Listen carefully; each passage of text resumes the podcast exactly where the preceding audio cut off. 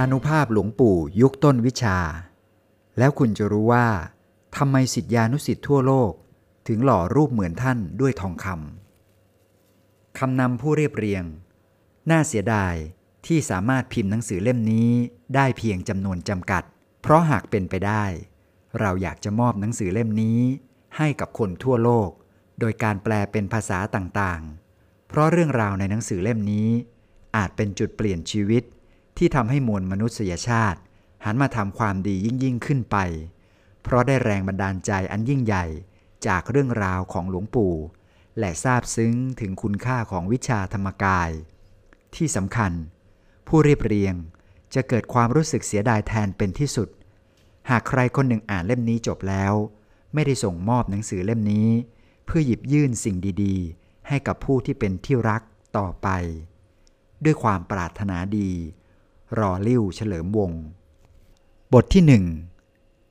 ทำไมสิทธิานุสิทธิ์จำนวนมหาศาล ถึงเคารพรักและศรัทธาท่าน บนโลกนี้มีบุคคลผู้สร้างคุณประโยชน์ต่อมวลมนุษย์อยู่มากมาย และเราก็เป็นคนหนึ่งที่เป็นหนี้บุญคุณบุคคลเหล่านั้นอยู่ไม่น้อย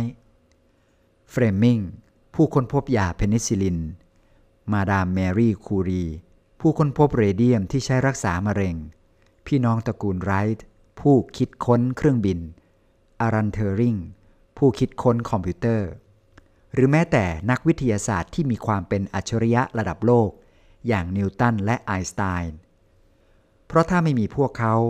เราก็อาจไม่มีตึกสูงสูงไม่มีเส้นใยนำแสง เครื่องจักรกลอำนวยความสะดวก รถยนต์ เครื่องซักผ้า เครื่องปั่นน้ำผลไม้ต่างๆ บุคคลเหล่านี้ล้วนคิดสิ่งประดิษฐ์ต่างๆ พื่อให้เรามีคุณภาพชีวิตที่ดีขึ้น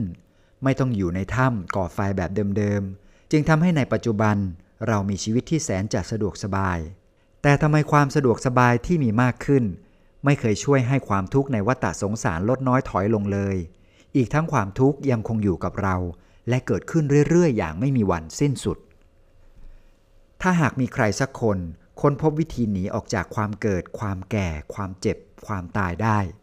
เพื่อให้เราไม่ต้องทุกข์อีก เพื่อให้เราไม่ต้องเกิดแก่เจ็บตาย บุคคลนี้จะมีคุณอนันต์กับโลกใบนี้สักเพียงไร แต่ทว่า 2,600 กว่าปีมานี้ พระสัมมาสัมพุทธเจ้าทรงค้นพบหนทางแห่งการดับทุกข์ทำให้คนที่เกิดในยุคนั้นจำนวนหนึ่ง สามารถบรรลุมรรคผลนิพพานตามท่านโดยไม่ต้องกลับมาเกิดแก่เจ็บตาย ไม่ต้องมาใช้เทคโนโลยีที่สะดวกสบายบนความทุกข์อีก แต่หลังจากที่พระองค์ปรินิพพานไปแล้ว 500 ปี สิ่งที่พระองค์ทรงค้นพบคือ วิชาธรรมกายที่ทำให้มนุษย์ยุคนั้นสามารถนิพพานตามพระองค์ได้เลือนหายไป จนกระทั่งมีภิกษุรูปหนึ่งเอาชีวิตเป็นเดิมพัน มุ่งมั่นต่อธรรมปฏิบัติ จนกระทั่งค้นพบวิชาธรรมกาย ที่หายสาบสูญไปขึ้นมาใหม่ และได้พร่ำสอนมนุษย์ให้เข้าถึงหลักแห่งการพ้นทุกข์ แต่ทว่าภิกษุรูปนี้มีใจปรารถนาไม่ใช่เพื่อจะไปนิพพานเพียงรูปเดียว หรือช่วยสรรพสัตว์ไปเพียงส่วนหนึ่งเท่านั้น แต่ท่านได้ตั้งมโนปณิธานอันยิ่งใหญ่ไว้ว่า จะขอขนสรรพสัตว์ไปให้หมดทั้งภพสามทุกภพทุกจักรวาล และขอเข้านิพพานเป็นคนสุดท้าย ด้วยมโนปณิธานอันยิ่งใหญ่นี้เองทำให้ท่านต้องแก้โจทย์ที่ยากและยิ่งใหญ่ที่สุดเท่าที่เคยมีมา โดยท่านต้องคิดว่า จะใช้วิธีการใด ถึงจะทำให้ตัวท่านและสรรพสัตว์ทั้งหมดทั้งมวลพ้นจากภพสาม และจะต้องทำอย่างไร ถึงจะรื้อวัฏสงสาร เพื่อไม่ให้มนุษย์ทุกคนกลับมาเกิด แก่เจ็บตายอีก ด้วยความมุ่งมั่นอย่างแรงกล้าตรงนี้เองทำให้หลวงปู่ท่านจริงจังกับธรรมปฏิบัติอย่างเอาชีวิตเป็นเดิมพัน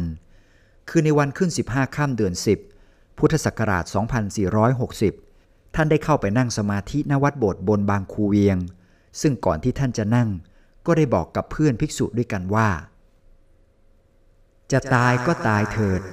ปล่อยให้ได้นั่งตามใจชอบเถอะถ้าไม่มีคุณธรรมอะไรไม่เห็นอะไร ไม่เป็นอะไร อย่างนี้เลี้ยงไว้ก็เสียเข้าสุกเปล่าๆไม่มีประโยชน์อะไร เพราะท่านได้ตั้งสัจจาอธิษฐานว่า ถ้ายังไม่เห็นธรรมตามที่พระสัมมาสัมพุทธเจ้าทรงเห็น จะไม่ยอมลุกจากที่ไปจนตลอดชีวิต คือจะขอยอมตายตรงนั้น อีกท่านทั้งยังได้ตั้งจิตกราบทูลพระสัมมาสัมพุทธเจ้าว่า ขอให้พระองค์ทรงเมตตา โปรดประทานธรรมที่พระองค์ทรงตรัสรู้แล้วแก่ข้าพระพุทธเจ้า แม้จะเป็นเพียงส่วนน้อยนิดก็ยินดี ถ้าหากบรรลุธรรมแล้วจะเกิดโทษแก่พระศาสนา ก็อย่าได้ทรงประทานเลย แต่ถ้าจะเป็นคุณแก่พระศาสนาแล้ว ขอได้โปรดประทานแก่ข้าพระองค์ด้วยเถิด ข้าพระพุทธเจ้า จะขอรับเป็นทนายพระศาสนาต่อไปจนตลอดชีวิต และในที่สุดท่านก็ได้บรรลุธรรม เข้าถึงพระธรรมกายในคืนนั่นเอง และที่น่าทึ่งมากไปกว่านั้นคือ หลวงปู่ท่านได้ค้นพบสิ่งที่เหนือกว่า และวิเศษกว่านักวิทยาศาสตร์อย่างสิ้นเชิง เช่นวิธีเข้านิพพานเป็นนิพพานตาย วิธีเดินสมาบัติในกสินเพื่อตรวจดูภพต่างๆ วิธีระลึกชาติ วิธีตรวจนิพพานภพสามโลกัน วิธีขยายดวงเห็นดวงจำดวงคิดดวงรู้ วิธีตรวจดวงบุญดวงบาปดวงไม่บุญไม่บาปเป็นต้น นอกจากนั้น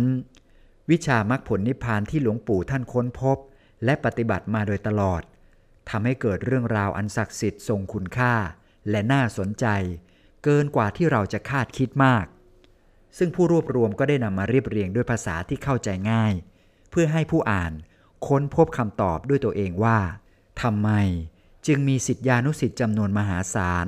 เคารพรักและศรัทธาหลวงปู่วัดปากน้ำได้มากถึงขนาดนี้